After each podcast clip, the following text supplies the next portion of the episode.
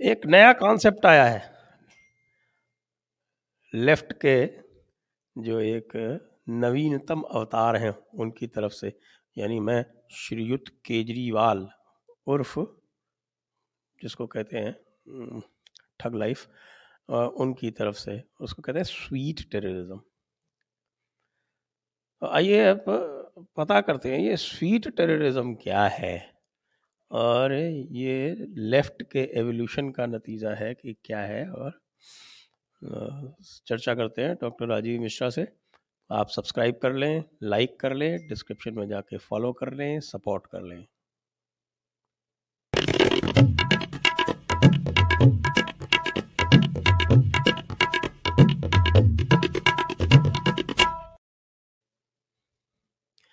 नमस्ते सभी दर्शकों को। आप सभी का स्वागत है आज रात के इस दस बजे के शो पर।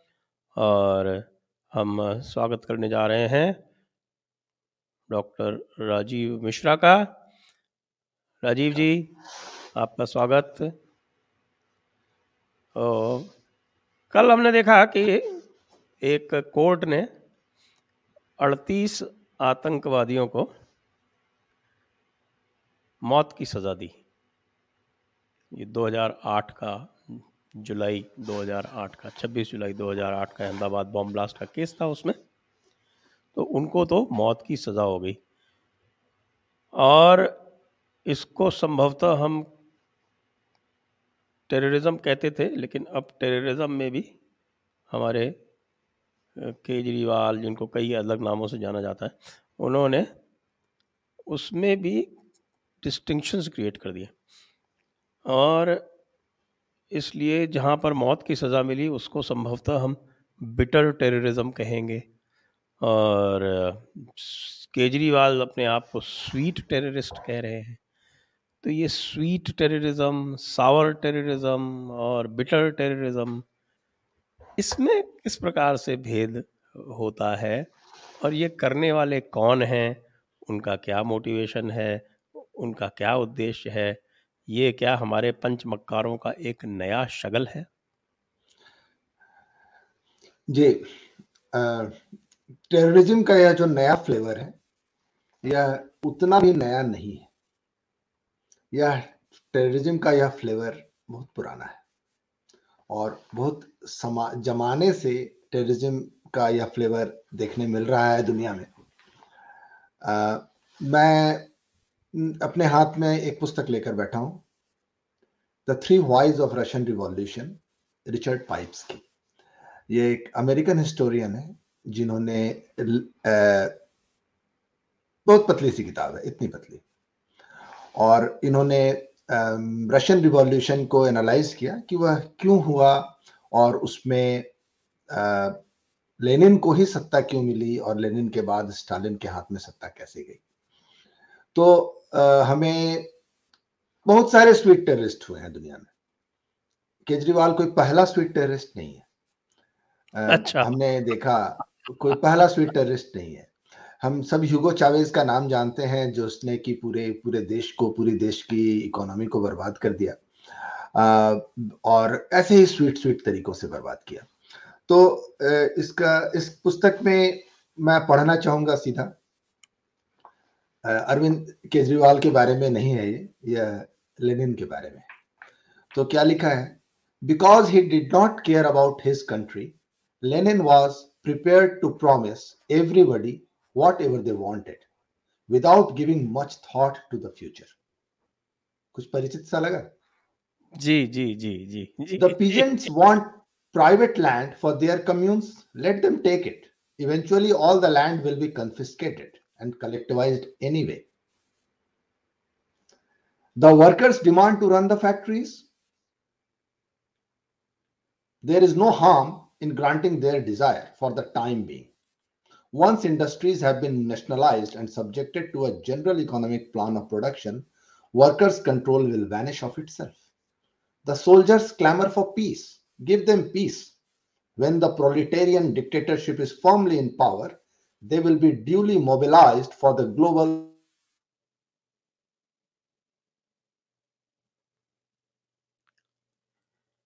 Hello, only hello. have to ask The right of national self determination, including separate statehood, is guaranteed with the tacit understanding that if exercised, it will be overruled by the superior right of proletarian self determination. तो यह वामपंथियों का पुराना तरीका है। सत्ता पाने के लिए जो भी व्यक्ति जो कुछ भी चाहता है उसे प्रॉमिस कर दो। एक बार सत्ता आपके हाथ में आ जाएगी तो उससे सब कुछ वापस छीन लिया ही जाएगा, इसमें कोई शंका नहीं। तो यह स्वीट टेररिज्म नया नहीं है। यह वामपंथ की बिल्कुल शुरुआत से चल रहा है। तो मैं वह स्वीट टेररिज्म वाला इंटरव्यू सुन रहा था। कि पंजाब में हम फ्री बिजली दे देंगे, हम फ्री मेडिकल दे देंगे, हम फ्री ये दे देंगे फ्री वो दे देंगे तो ये जो फ्री बांटने वाला काम है, यह सिर्फ़ सत्ता को लेने का, हाथ में लेने का तरीका है। इवेंचुअल पावर क्या है? इवेंचुअल गोल क्या है? सत्ता। वामपंथ का इवेंचुअल गोल सत्ता है, समानता नहीं। यह एक सेंट्रल थीम है, जो वामपंथ के हर फॉर्म में आप देख सकते हैं कि वे सत्ता हाथ में लेने के लिए जो भी करना पड़े उसमें कोई परहेज नहीं है वामपंथियों को। तो या कोई, और टेररिस्ट क्या चाहता है? टेररिस्ट आपको क्यों डराना चाहता है? टेररिस्ट टेररिज्म कोई मज़े के लिए तो करता नहीं। टेररिज्म एक गोल के लिए किया जाता है। अगर हम एक टेररिज्म को एक पॉलिटिकल टूल समझें तो हमें उसका सही उद्देश्य समझ में आएगा। टेररिज्म कोई मज़े के लिए की हुई चीज़ तो है नहीं। टेररिज्म एक पॉलिटिकल टूल है, उसका एक पॉलिटिकल गोल है। उस गोल को अचीव करने के लिए वे टेरर का यूज़ करते हैं। टेररिस्ट क्या चाहता है? आपको डराकर आपसे अपनी बातें, अपनी पॉलिटिकल मांगे मनवाना चाहता है। वही मांगे आप दूसरे रास्ते से मंगवा कर आप बिल्कुल वही ऑब्जेक्टिव अगर अचीव करते हैं, सत्ता पर कब्जा और सत्ता पर कब्जा करने के बाद लोगों की लाइफ को कंट्रोल करना, लोगों को अपनी मर्ज़ी से चलाना एक डिक्टेटोरियल रेजिम बनाना, एक टोटलिटेरियन रेजिम बनाना, जो वामपंथ का उद्देश्य है, वही टेररिज्म का उद्देश्य है। तो जो काम एक टेररिस्ट एक बिटर टेररिस्ट आपको डरा कर बम फोड़कर, बंदूक का डर दिखाकर करता है, वही काम थोड़े बदले हुए फ्लेवर वाला है, जो नया फ्लेवर है टेररिज्म का। वामपंथ सिर्फ़ टेररिज्म का एक नया फ्लेवर है। वामपंथ the left is terrorism with a new flavor. And we must congratulate Arvind Kejriwal in except for accepting it upfront rather than criticizing. बहुत खूब लेकिन ये फ्लेवर अकेले केजरीवाल का तो है नहीं हमारे पाँच मक्कार जो हैं मुल्ला मार्क्सिस्ट मिशनरी मैकॉले पुत्र और आपके लुटियंस मीडिया इन सबका यही गोल है तो ये सबके सब स्वीट टेररिस्ट कहलाएँगे क्या? जी आपने कहा जो दूसरा फ्लेवर है टेरर का, उसका कॉस्ट ज़्यादा है। उसमें आपने देखा कि अड़तीस लोगों को फांसी की सजा हो गई। तो as long as this state of India exist they things are not going according to their plan चीज़ें उनकी मर्ज़ी की नहीं हो रही हैं। क्योंकि यह जो आखिर, यह जो सत्ता है या सत्ता जो है, वह उनके हाथ में नहीं है। तो चीज़ें उनकी मर्ज़ी की नहीं हो रही हैं, उनको टेरर फैलाने की कीमत चुकानी पड़ती है। तो इसलिए यह नया फ्लेवर इंट्रोड्यूस किया गया है, जिससे वही गोल टेरर के जो गोल हैं, वही गोल अचीव किए जा सके बिना उसकी कीमत चुकाए हुए। Ultimately if they realise that the bitter terrorism is not cost effective they don't mind changing the flavour of the terror जी। तो इसकी तुलना में, जैसे मैंने आपको पाँच मक्कारों के जो पाँचों स्वरूप बताए, इसमें आप मानेंगे कि ये जो इस्लाम का गोल है, वो भी सत्ता है?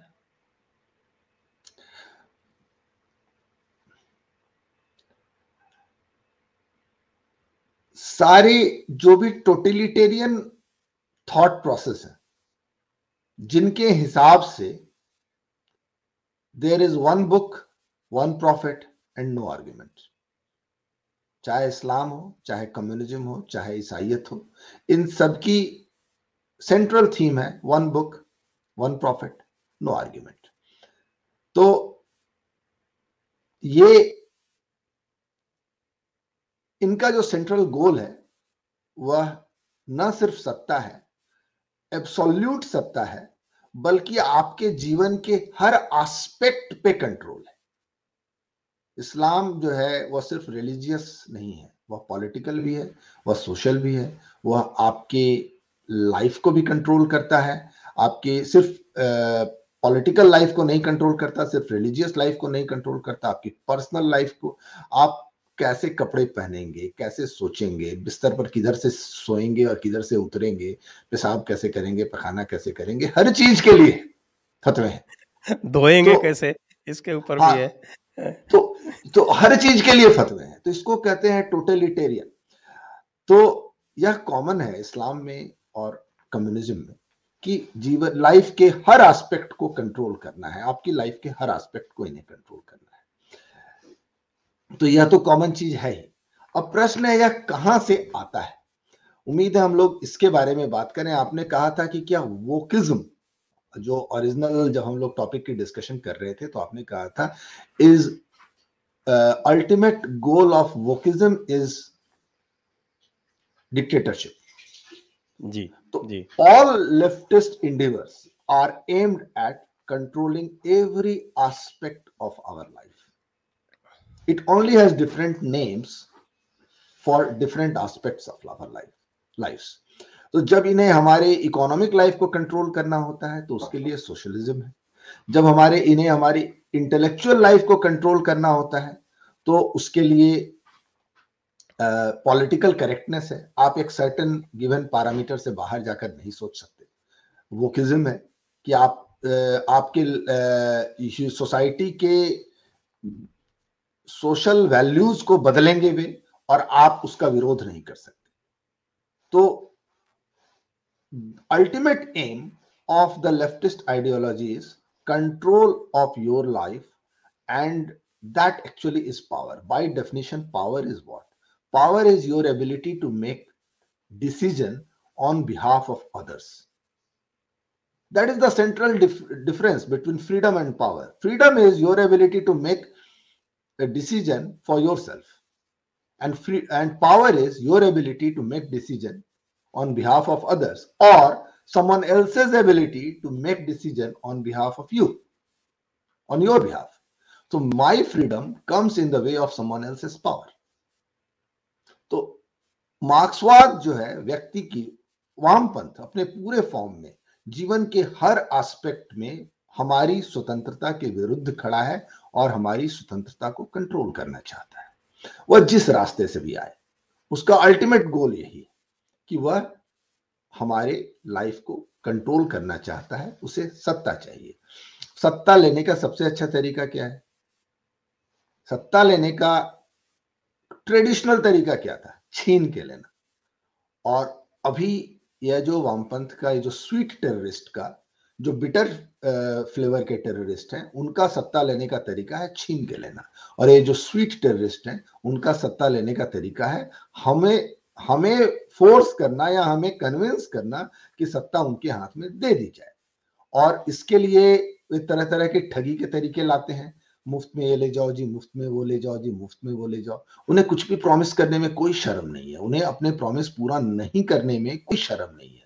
लेकिन वे कुछ भी प्रॉमिस कर सकते हैं उसकी कीमत कौन देगा कहाँ से आएगी वह उसकी कीमत आप लाइफ के किस एस्पेक्ट में कैसे चुकाएँगे इससे उन्हें कोई सरोकार नहीं है। मुफ़्त में बिजली ले जाओ मुफ़्त में हेल्थ सिस्टम ले जाओ अस्पताल फ्री होगी सबका इलाज फ्री होगा।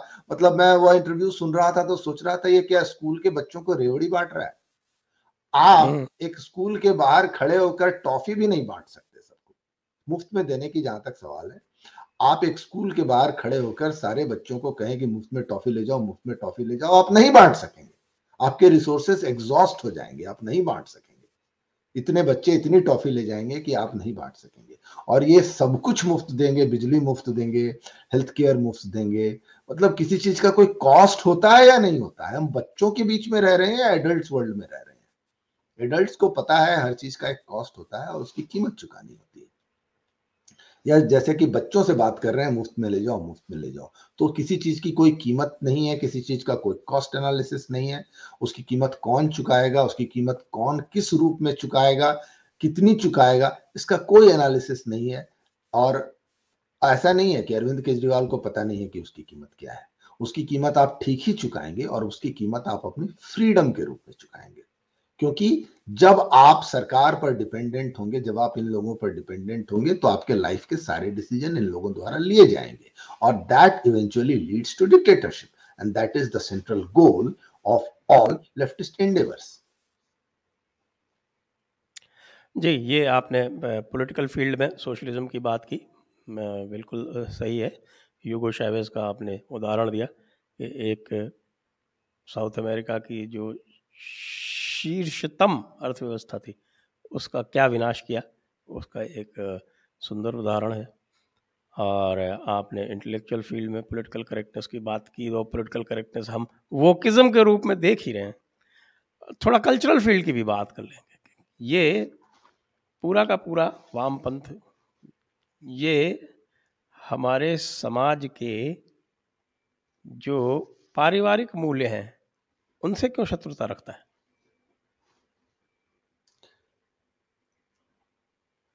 एक बात मैं हमेशा कहता हूँ, मैं नहीं कहता, मैं किसी को कोट करता हूँ, किसी भी निर्णय का सबसे इंपॉर्टेंट एस्पेक्ट है हु डिसाइड्स कोई निर्णय कौन ले रहा है? तो क्या निर्णय है यह महत्वपूर्ण नहीं है? महत्वपूर्ण यह है, सबसे महत्वपूर्ण बात है, निर्णय कौन ले रहा है? तो जब आप, हमारे पारिवारिक मूल्य हैं, वे परंपरागत रूप से जैसे चले आ रहे हैं उनका जो focus locus of decision making है, वह इनके हाथ में नहीं। उसका locus of decision making society के हाथ में है। मैरिज कैसा हो?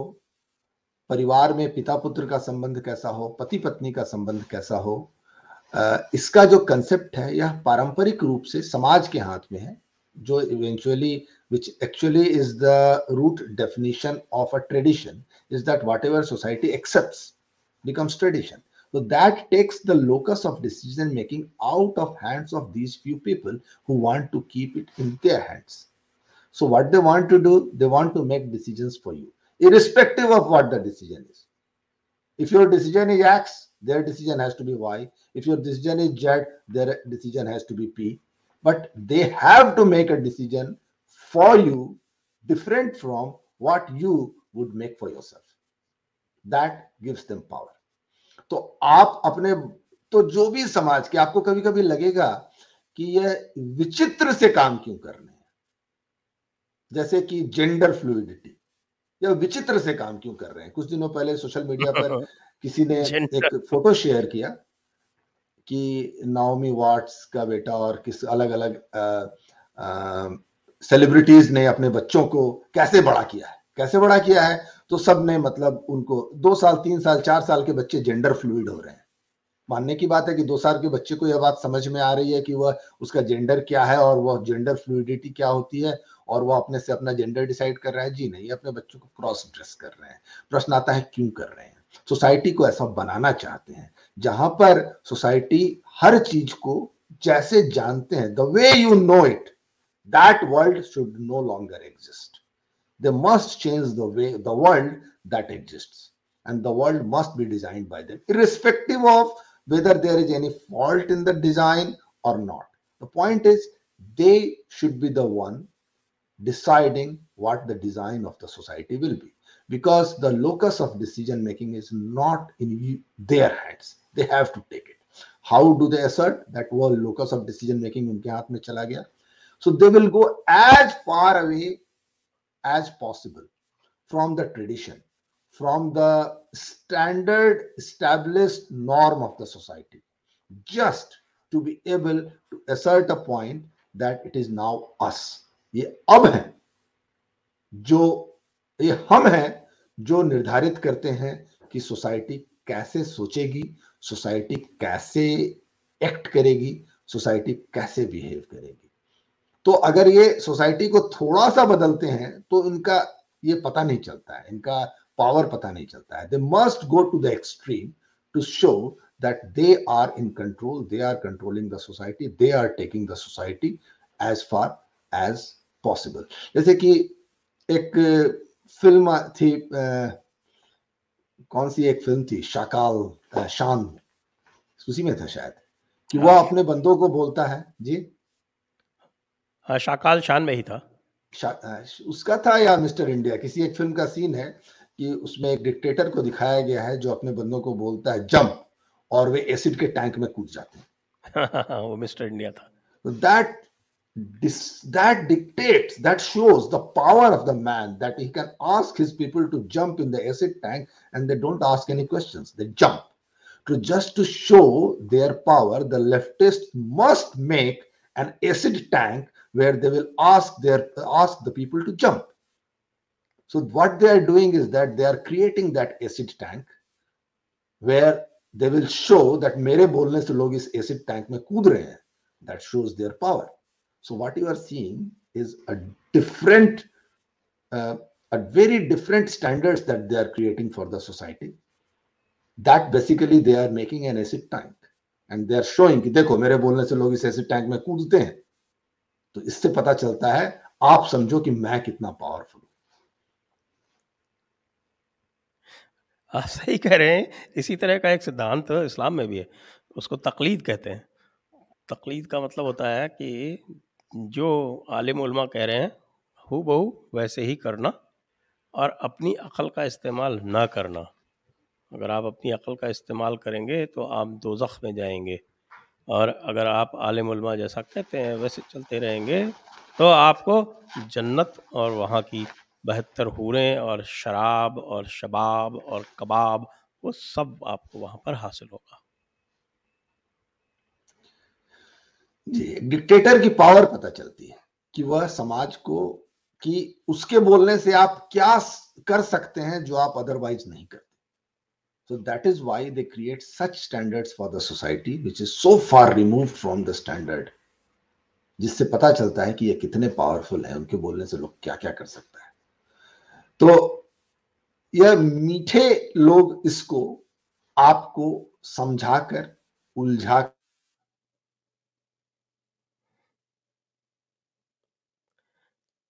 आपकी आवाज़ बंद हो गई है। मीठे लोगों के बाद में। राजीव जी? मीठे लोगों के बाद आपकी आवाज़ बंद हो गई थी एक मिनट के लिए। तो ये जो मीठे लोग जो हैं मीठे टेररिस्ट जो हैं वो आपको समझाकर फुसलाकर बहलाकर वही काम करवाते हैं। अगर आप नहीं करेंगे तो कड़वे टेररिस्ट जो है वो इनका बैकअप प्लान है। वो आपको बताते हैं कि गब्बर के ताप से तुम्हें सिर्फ़ एक आदमी बचा सकता है गब्बर। तो ये जो गब्बर का हेल्पिंग हैंड है यह आपको गब्बर के ताप से बचाता है। हमें समझना होगा कि जिन अड़तीस लोगों को फांसी की सजा दी गई और यह जो हमें आ, मुफ़्त में बिजली मुफ़्त में हॉस्पिटल मुफ़्त में पानी प्रॉमिस कर रहा है यह दोनों we must congratulate Arvind Kejriwal for accepting the fact up front for saying what it is हाँ तो कह रहे मैं स्वीट टेरिस्ट हूँ मैं हॉस्पिटल बनवाता हूँ मैं लोगों को मुफ़्त बिजली देता हूँ उनको मुफ़्त hmm. पानी देता हूँ तो इसलिए मैं प्रॉमिस करता हूँ। He doesn't have to give anything. और जेब से क्या जाता है? प्रॉमिस करने में जेब से क्या जाता है? तो ही प्रोमिस थिंग्स आपने इसका जो पूरा विवेचन था वो लेनिन से आरंभ किया था। जी। लेकिन लेनिन के पूर्ण डिक्टेटर बनने के और भी स्टेप्स थे। आप उन स्टेप्स का, केजरीवाल का जो एवोल्यूशन हो रहा है, उससे थोड़ी सी तुलना करेंगे कि किस तरह से लेनिन ने पहले गद्दारी की रूस के साथ, उनके फ़र्स्ट वर्ल्ड वॉर की कैंपेन जो है, उसको जर्मनी में बैठ के उसको वहाँ सबवर्ट किया और जब वो सबवर्ट हो गई सेना में, असंतोष हो गया तो जर्मनी की मदद से वो एक दिन चुपचाप आ गया और जो रेवोल्यूशन हो चुका था उसको हाईजैक कर लिया चुनाव में हार गया उसके बाद भी डूमा पे कब्जा कर लिया। आ, मैं जब भी लेनिन के बारे में पढ़ता हूँ मुझे अरविंद केजरीवाल याद आता है और इसलिए मैं हालाँकि अरविंद केजरीवाल पर बहुत मीम बनते हैं और उसे एक हास्यास्पद व्यक्तित्व बनाकर समझाया और सामने रखा जाता है लेकिन मैं उसे हमेशा सीरियसली लेता हूँ।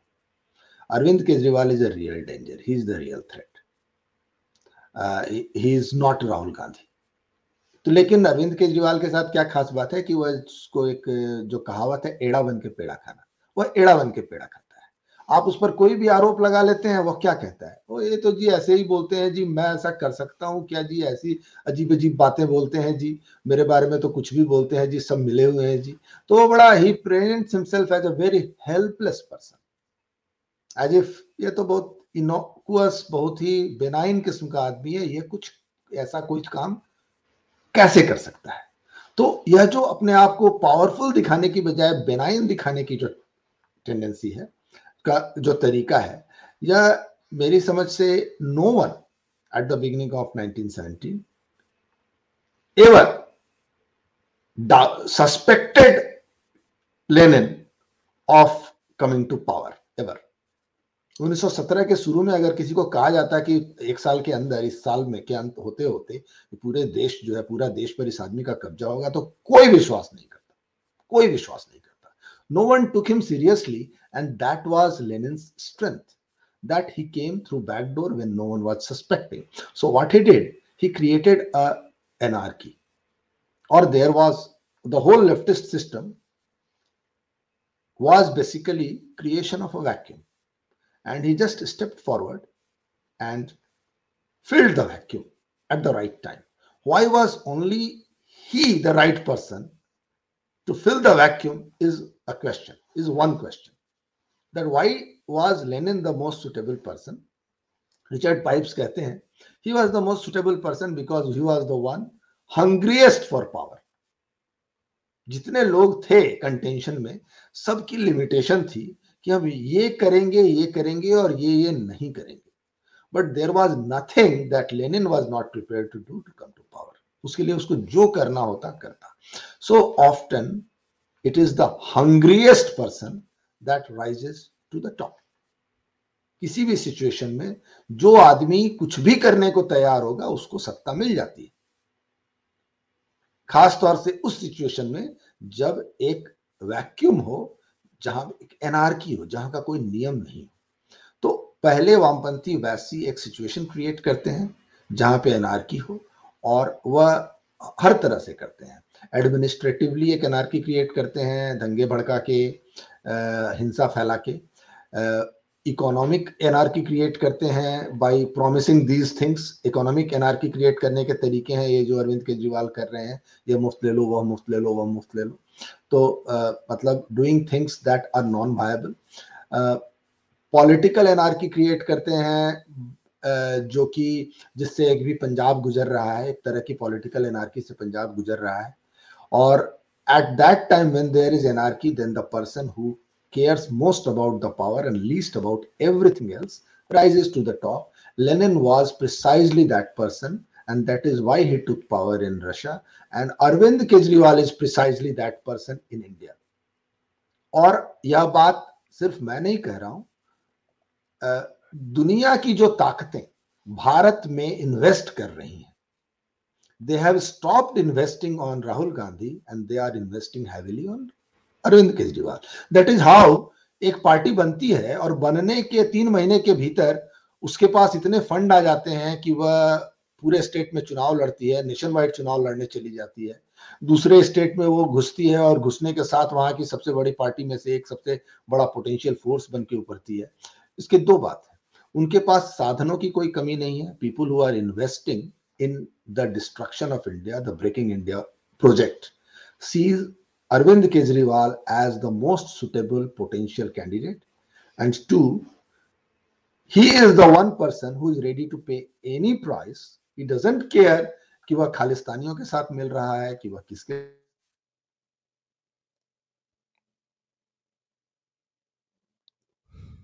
जी जी आपका वीडियो अटक रहा है बार बार कुछ आज नेटवर्क की प्रॉब्लम होगी थोड़ा सा रिपीट करें पीछे से जी तो one that the forces that are investing in the breaking india project see arvind kejriwal as the most likely suitable candidate and at the same time arvind kejriwal doesn't care about paying any price because all he cares about power and power में आने के लिए जो कुछ भी करना पड़ेगा वह करने को तैयार है दैट इज़ वाई मैं आज से नहीं जिस सब 2012-13 में जब से अरविंद केजरीवाल पॉलिटिकल इक्वेशन में आए तब से मैं जो भी मेरा स्फेयर ऑफ़ इन्फ्लुएंस रहा है छोटा सा उसमें मैं लोगों को यह वार्निंग दे रहा हूँ take this man seriously this man has to be taken seriously ridicule is a very potent weapon and that is used very effectively against Arvind Kejriwal. That aside, don't take your own ridicule seriously. Arvind Kejriwal का मज़ाक बनता है बनाए, लेकिन अरविंद केजरीवाल को मज़ाक मत समझे। यह आदमी सबसे ज़्यादा पोटेंशियल डेंजर इसलिए है क्योंकि यह सत्ता की कोई भी कीमत चुकाने को तैयार है। जी। लेकिन ऐसा देखने में आ रहा है कि कम से कम भारतीय परिप्रेक्ष्य में दिल्ली से आगे बढ़ नहीं पा रहा है। पंजाब में भी उसका जो था वो बर्स्ट हो गया तो आपको क्या लगता है कि भारत में कुछ या जो भारतीय जो चिंतन पद्धति है या भारतीयों के सोचने का जो तरीका है, वो कुछ इस तरह का है जो एक सीलिंग जो है वो भारत में ये तोड़ नहीं पा रहा है या तोड़ नहीं पाएगा? क्योंकि लेनिन का जब हम उदाहरण लेते हैं तो एक वर्ष के भीतर भीतर उसने सारा काम कर दिया था। लेकिन ये व्यक्ति जो है, अब इसको लगभग नौ वर्ष हो गए। लेकिन ये दिल्ली के बाहर नहीं निकल पा रहा है। और अभी भी जैसा दिख रहा है कि पंजाब में जो स्थिति बन रही है कि पंजाब में ये लगातार लीड करते करते अचानक जैसे पिछली बार हुआ था कि इनको बता दिया गया था कि ये जीतेंगे और आगे बिल्कुल पीछे मतलब दूसरे, तीसरे की लड़ाई में सत्तर सीटों से घटके और बीस पे आ गए इस बार भी वही होता दिख रहा है। तो ये भारतीय मानस में ऐसा क्या है जो ये सफल नहीं हो पा रहे हैं नौ वर्ष बाद भी? भारतीय मानस के बारे में मैं एक बात कहता हूँ कि भारतीय मानस जो है, उसमें वामपंथ के प्रति एक इनबिल्ट सेफ्टी मैकेनिज्म हम बेसिकली एक पॉलिथिस्टिक बहुदेववादी समाज है। हम कंट्रोल के सेंट्रल पॉइंट को रेसिस्ट करते हैं। और इसलिए हम आज तक वामपंथ के कंप्लीट कंट्रोल से बचे हुए हैं। तो कोई भी वामपंथी टेंडेंसी जब आती है तो हम उससे इसलिए जब भी वो पावर लेने के नज़दीक होती है, जब भी वह कंट्रोल ले रही होती है तो हमारा समाज उस खतरे को भाप लेता है और उसे रेसिस्ट करता है। इसलिए वामपंथी टेंडेंसीज का जो डिविसिव फोर्स है जो लोगों को बांटने का काम करता है और डिविसिव फोर्सेस हमारे यहाँ रीजनेबली अच्छी तरह से काम करते दिखाई देते हैं, क्योंकि हमारा जो पॉलिथिस्टिक समाज है, हम जो हर चीज़ को एक्सेप्ट करते हैं, उसको वे वन अगेंस्ट द अदर खड़ा करने में सफल हो जाते हैं। जो हमारा, हमारी जो विविधता है, उस विविधता को वे आंतरिक संघर्ष के लिए इस्तेमाल करने में काफ़ी हद तक सफल हो जाते हैं। हमारी हर विविधता का वह इस्तेमाल करते हैं और आंतरिक संघर्ष संघर्ष क्रिएट करते हैं। यहाँ पर वामपंथ सफल होता दिखाई देता है। लेकिन जब वह कंट्रोल हाथ में लेने की बात आती है और तब हमें समझ में आता है the danger lies in central control of power तो हम फॉर्चुनेटली अभी तक जैसा होता आया है, हम रिएक्ट करते रहे हैं और इन्हें आखिरी समय में हमें खतरे का एहसास होता है। तो हम ऐसे लोगों को रिजेक्ट कर देते हैं। चुनाव के रिज़ल्ट नहीं आए हैं पंजाब के, इसलिए मैं अभी भी कुछ नहीं बोलूँगा कि एग्जैक्टली exactly पंजाब में वैसा ही होगा या नहीं होगा। ईश्वर अगर हमारे साथ है तो भगवान करे ऐसा हो। नहीं तो वामपंथियों की यह ताकत रही है, जब भी वे सत्ता में आते हैं तो सत्ता का प्रयोग और अधिक सत्ता के लिए करना जानते हैं। भाजपा में यह ताकत बिल्कुल भी नहीं है। जब भाजपाई सत्ता में आते हैं तो सत्ता के प्रयोग से और अधिक सत्ता, और अधिक power power using power to gain more power यह खेल वामपंथियों को भाजपाइयों को नहीं आता। वामपंथियों को बहुत अच्छी तरह से आता है। इसी तरीके से उन्होंने बंगाल में तीस पैंतीस साल शासन किया है। सत्ता के एलिमेंट्स को इस्तेमाल करते हैं लोगों को सब्जुगेट करने में और लोगों के रेसिस्टेंस को, लोगों की इंडिविजुअलिटी को तोड़कर उन्हें अपने ऊपर डिपेंडेंट बनाने सबसे बड़ा जो काम करते हैं, लोगों को इकोनॉमिकली सरकार के ऊपर डिपेंडेंट बना देते हैं। इतना डिपेंडेंट बना देते हैं कि अगर आप सरकार के विरुद्ध खड़े होंगे तो आपकी रोजी रोटी चली जाएगी। आप भूखे मरने की स्थिति में आ जाएँगे। जैसे बंगाल में था कि अगर आप सीपीएम के नहीं है सीपीएम के कैडर नहीं है तो अब रिक्शा भी नहीं चला सकते। आप ठेला भी नहीं चला सकते। आप अगर यूनियन का पार्ट नहीं है तो आप हावड़ा स्टेशन पे कुली भी नहीं बन सकते। तो वह आपके आजीविका के हर साधन पर कब्जा कर लेते हैं और आपको अपने ऊपर डिपेंडेंट बना देते हैं तो कहीं से रेसिस्टेंस नहीं आता।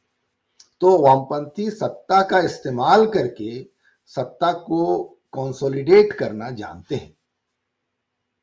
और यह गुण भाजपाइयों में जरा भी नहीं है, जो कि भारत के लिए अच्छी बात है। किसी के भी हाथ में या किसी के पास भी यह गुण नहीं होना चाहिए कि वह सत्ता का इस्तेमाल और अधिक सत्ता पाने के लिए करे। नहीं तो we slip into a dictatorship but exactly this is what leftists do and they do it so well तो जो भी आपको दुविधाएँ दिख रही हैं वह तभी तक दिख रही हैं जब तक वे उस थ्रेशोल्ड को पार नहीं कर रहे।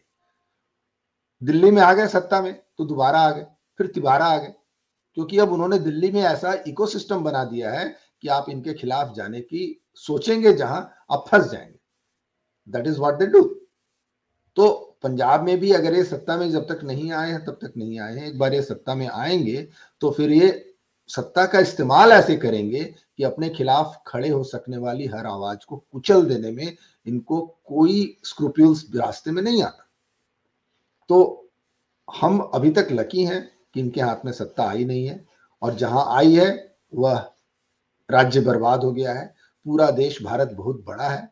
इस प्रोसेस को ये बहुत दिनों से भारत के इंटरनल डिवीज़न को का इस्तेमाल करके इंटरनल कन्फ्लिक्ट को हमारी विविधता का इस्तेमाल ये कॉन्फ्लिक्ट क्रिएशन में तो कर ले रहे हैं।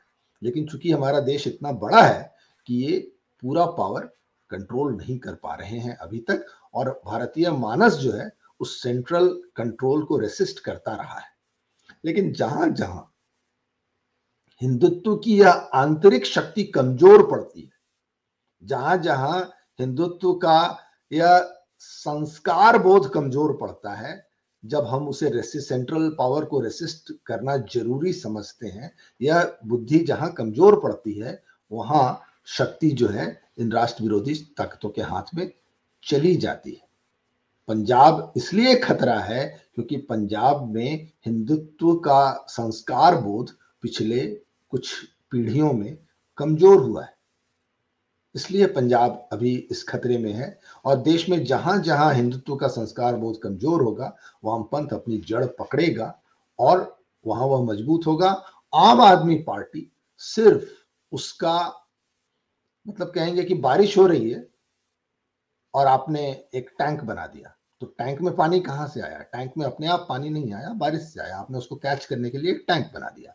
तो आम आदमी पार्टी सिर्फ़ वह टैंक, जहाँ पे सभी भारत विरोधी भावनाएँ ऑल एंटी इंडिया सेंटिमेंट्स जो है, वो जमा होते हैं।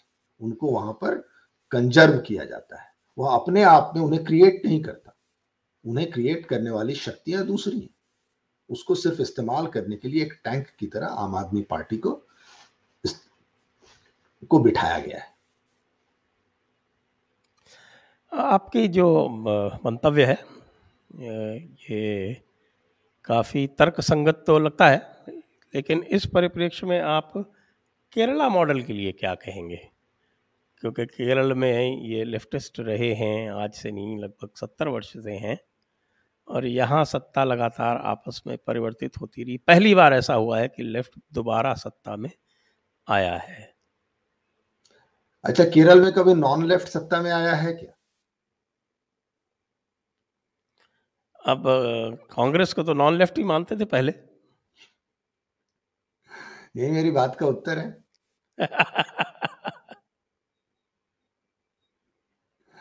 क्या कांग्रेस नॉन लेफ़्ट है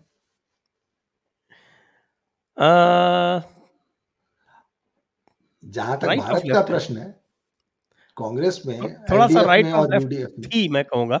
राहुल गांधी के आने के बाद तो लेफ़्ट ऑफ़ लेफ़्ट चली गई। तो बेसिकली केरल में इन्हें कोई शिकायत नहीं थी उनका एजेंडा निर्बाध गति से बढ़ रहा था। तो ऐसा तो नहीं हुआ कि केरल में कभी इनके एजेंडा को सेटबैक लगा हो या इनके एजेंडा के विपरीत काम करने वाली कोई पार्टी सत्ता में कभी आई हो। तो ऐसा नहीं है, त्रिपुरा में आए हैं, त्रिपुरा में इनके एजेंडा के विपरीत काम करने वाली शक्ति सत्ता में आई है। तब जब क्योंकि लोगों की मानसिकता में मेजर शिफ्ट हुआ है और पूरे देश में लोगों की मानसिकता में मेजर शिफ्ट हो रहा है, मैं ये नहीं कह रहा कि वामपंथ इस देश पे कब्जा कर लेगा, क्योंकि पूरे देश की मानसिकता में मेजर शिफ्ट हो रहा है। मैं सिर्फ़ यह कह रहा हूँ कि जहाँ कहीं भी हिंदू संस्कार बोध कमज़ोर होता है, वहाँ वामपंथ मज़बूत होता है क्योंकि हिंदू संस्कार बोध जो है सेंट्रल कंट्रोल को रेसिस्ट करता है। One book one prophet no argument के सिद्धांत को, एक देववाद के सिद्धांत को मोनोथिस्टिक पॉलिटिक्स है। पॉलिटिक्स का मोनोथिस्टिक रूप है वामपंथ। वो उसको हिंदू पॉलिथिस्टिक माइंड कहीं ना कहीं रेसिस्ट करता है। तो या हमारे अंदर कंफ्लिक्ट पैदा करने में तो सफल हो जाते हैं, लेकिन सत्ता पर कब्जा करने में सफल इसलिए अंत में आकर नहीं हो पाती क्योंकि हम इन्हें रिजेक्ट कर देते हैं, जब हम इसके रिज़ल्ट को सामने देखते हैं। लेकिन जब एक बार यह अपने इरादों को छुपा कर सत्ता में आने में सफल हो जाएँगे तो उसके बाद यह सत्ता का प्रयोग जिस तरह से करेंगे, वह बहुत खतरनाक होगा। क्योंकि जो हमारा मूल विचार था कि वामपंथ अल्टीमेटली किस तरह से टोटलिटेरियनिज्म की ओर जाता है और वह किस तरह से सत्ता पर कब्जा करता है। तो वह मूल विचार जो है वह इनकी स्ट्रेटजी से बिल्कुल मैच करता है। इसका थोड़ा सा थोड़े उदाहरण जो हैं वो थोड़ा सा पश्चिम से यदि लें तो आप जो कनाडा में इस समय हो रहा है उसको इससे किस तरह से रिलेट करेंगे? कनाडा में यह वामपंथियों की दूसरी पीढ़ी है। वामपंथी शासन की, सोशलिस्ट शासन की यह दूसरी पीढ़ी है। कनाडा और बेसिकली कनाडा एक इंडस्ट्रियलाइज्ड कंट्री रहा है, लेकिन वामपंथ वहाँ पर इंडस्ट्रियलाइजेशन का या पूंजीवाद के परजीवी के रूप में पनपा है। समाजवाद पूंजीवाद के परजीवी के रूप में बड़ा अच्छा फलता फूलता है in the name of welfare state अंत में रिज़ल्ट वही होता है। जल्दी हो या तेज़ी से हो। तो कनाडा में इन लोगों ने इसका प्रयास नहीं किया है कि हम उत्पादन के साधनों पर सरकार का कब्जा कर लेंगे। इसका प्रयास नहीं किया है इन्होंने। इन्होंने कहा है, उत्पादन जो करता है, उन्हें करने दो। उसको बांटने का काम हम अपने हाथ में ले लेते हैं और उसको बांटने की चौधरी का चौधरा की चौधराहट हम अपने हाथ में ले लेते हैं। तो वामपंथ वहाँ पर पीछे पिछले दरवाजे से वेलफेयर स्टेट के दरवाजे से धीरे धीरे घुसा है। लेकिन एंड रिज़ल्ट सेम है। एंड रिज़ल्ट यही है स्टेट आपको अपने ऊपर डिपेंडेंट बना देता है। तो पहले था कि स्टेट आप, आपको अपने ऊपर कैसे डिपेंडेंट बनाता था? By taking over the methods of production बाद में वेस्टर्न कंट्रीज़ में स्टेट आपको अपने ऊपर कैसे डिपेंडेंट बनाता है? तो not by taking over the means of production but means of distribution so जो लोग डिस्ट्रीब्यूशन पे डिपेंडेंट हैं, वे लोग सरकार पे डिपेंडेंट हो जाते हैं, और फिर वे सरकार पर, चूँकि अब आप आश्रित हैं तो आप सरकार के विरुद्ध नहीं जा सकते। क्योंकि आप सरकार के विरुद्ध जाएँगे तो सरकार आपसे आपको जो सुविधाएँ दे रही है, जो आपको रेवड़िया बांट रही है वह छीन लेगी। तो इस तरह से कनाडा में या फॉर दैट मैटर किसी भी वेस्टर्न कंट्री में जहाँ पे वेलफेयर स्टेट के माध्यम से वामपंथ घुसा है वहाँ वह धीरे धीरे घुसा है और शुरू में दिखाई नहीं दिया इसलिए उन्हें कोई खुलकर वामपंथी नहीं कहता क्योंकि वहाँ अभी भी मीन्स ऑफ़ प्रोडक्शन जो है स्टेट के कंट्रोल में नहीं only means of distribution state के कंट्रोल में तो वहाँ कनाडा मेरी समझ से उसका सही उदाहरण है। ये ट्रकर्स की स्ट्राइक को कैसे देखते हैं आप इस परिप्रेक्ष्य में और इसका जो रिएक्शन दिया है तथा कथित लिबरल ने जो यहाँ के हमारे किसान आंदोलन में भारतीय सरकार को फैसिस्ट बोल रहा था इसको इससे कैसे मैंने इसे बहुत भीतर से मैंने नहीं एनालाइज किया है पर मुझे लग रहा है ये बैकफायर कर गया है। या आप ही के कुत्ते ने आप ही को काट लिया है। हाँ। ये जो टेंडेंसी है या जो टेक्निक है, मुझे नहीं लगता कि यह टेक्निक जो है सो इनके विरोधियों की है। मुझे लगता है यह टेक्निक भी उन्हीं उन्हीं की है। पर ऐसा है कि वामपंथ वह पागल कुत्ता है जो कभी कभी अपने मालिक को भी काट लेता है। हम्म। जी, चलिए तो अब इस पॉइंट पे अब हम दर्शकों के प्रश्नों की ओर चलते हैं। दर्शकों से अनुरोध है कि कृपया आप जो भी देख रहे हैं, इसको लाइक करें। और लाइक करने के साथ साथ इस वीडियो को बाद में शेयर भी करें। आपकी कमेंट्स भी इस पर खूब लिखें, क्योंकि कमेंट्स